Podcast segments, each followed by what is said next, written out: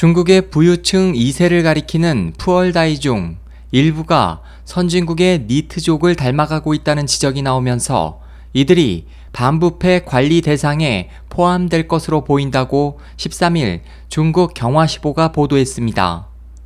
신문에 따르면 중국 공산당 통일전선공작부는 최근 사회통합 업무를 하는 통전부는 사기업 계승자, 민영과학기술기업 창업자, 개별 상공업자 등 비공유제 경제 부문에서 출연한 신세대가 자유분방한 사고와 돈 씀씀이 등 새로운 양상을 보이고 있다면서 이들 중 일부는 자신의 재력을 과시하려고만 할 뿐 부가가치를 창출하려 하지 않기 때문에 푸얼다이와 젊은 기업가들의 행동 규범을 만들어야 한다는 견해를 밝혔습니다.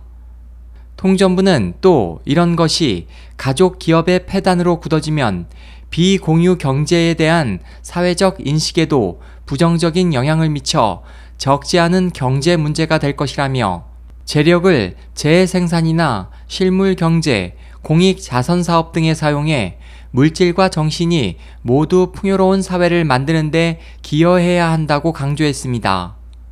신문은 당국의 이번 발표에 대해 민영기업 상당수가 경영 승계 시점을 맞고 있는 데다 푸얼다이들이 최근 사회적 무리를 일으키는 사례가 잦아지기 때문인 것으로 풀이했습니다.